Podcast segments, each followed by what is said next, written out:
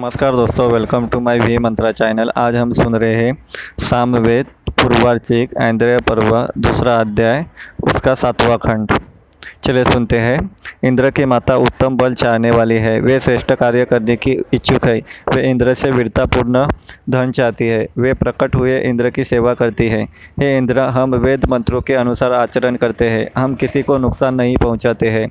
हम धर्म के विरुद्ध कोई काम नहीं करते हैं। हे बृहसमान का गायन करने वाले, प्रकाश वाले मार्ग से जाने वाले अर्थ अथर्ववेदी ब्राह्मण, आप यज्ञ कार्य से जाने, अनजाने होने वाले दोष को दूर करने के लिए सविता दे, देवता की स्तुति कीजिए।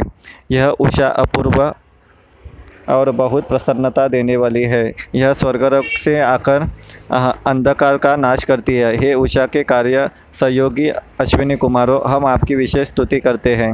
हे इंद्र, आपको कोई नहीं जीत सकता। आपने दधीची की हड्डियों से बने वज्र से निन्यानवे असुरों का नाश किया। हे इंद्र, आप सोमरस के रूप में अन्न ग्रहण कीजिए, वह प्रसन्न होइए। हमारे यहाँ पधारे अपनी शक्ति से हमें शक्तिवान बनाइए। शत्रुओं को जीतने की शक्ति दीजिए। हे इंद्र, आप शत्रुनाशक व बहुत महान है। आप हमारे पास जल्दी आइए। आप अपने रक्षा साधनों के साथ शीघ्र हम, हमारे यहाँ पधारिए।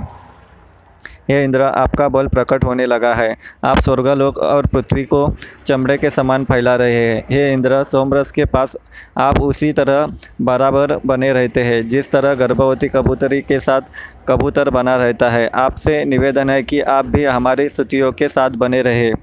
वायु हमारे पास शांति और सुखदायी औषधियाँ पहुँचाए। ये औषधियाँ हमारी आयु बढ़ाए। इस प्रकार सातवां खंड समाप्त होता है।